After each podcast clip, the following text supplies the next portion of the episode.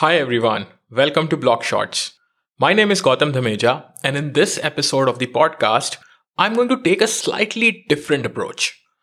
In the last 25 episodes, I've been mostly talking about the more fundamental concepts about blockchain technology. But from this point onward, I want to do a mix and match. I want to also talk about how this technology can be and is being practically used in different scenarios. And before proceeding on that, let's first talk about how blockchain is different from conventional systems. So this episode is about decentralized versus distributed systems. So let's start. Conventional distributed systems are used to distribute load among a lot of nodes.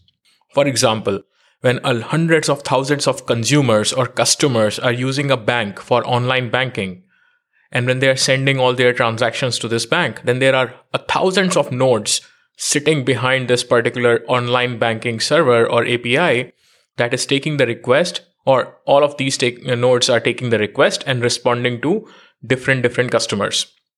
So that load is kind of distributed across many computers. And that is how this becomes a distributed system. But when it comes to blockchain or decentralized technology, the approach is very different. The load is not distributed across nodes, but all the nodes have all the data. So, in that regard, decentralized systems are fundamentally different from distributed systems.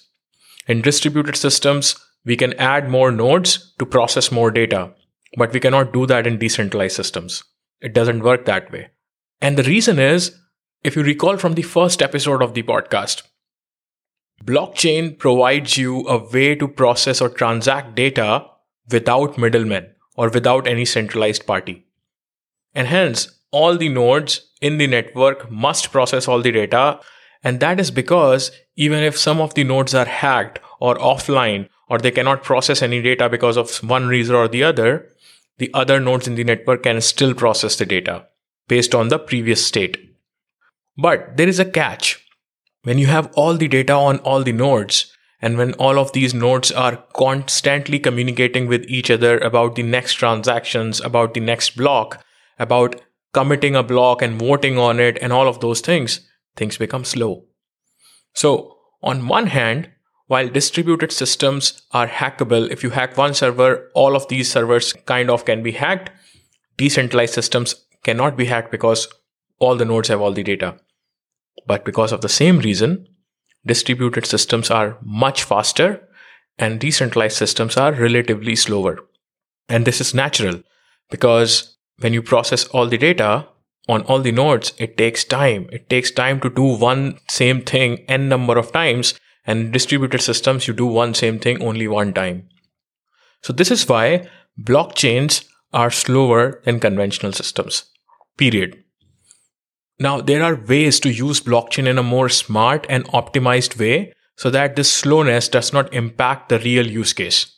And in the next upcoming episodes, I'm actually going to talk about these smart ways of using blockchain technology so that blockchain can still be used in a meaningful way while keeping in mind that they are relatively slower than conventional systems. I hope this slightly new approach in these episodes was kind of helpful in understanding some things in detail because while there are a lot more fundamental concepts, I also want to now go into a little bit of application of blockchain technology. So, thank you for listening. Stay tuned for the next episodes where I'm going to talk a little more about applications and how blockchain technology can be really used. Please do not forget to subscribe to the podcast. Ciao.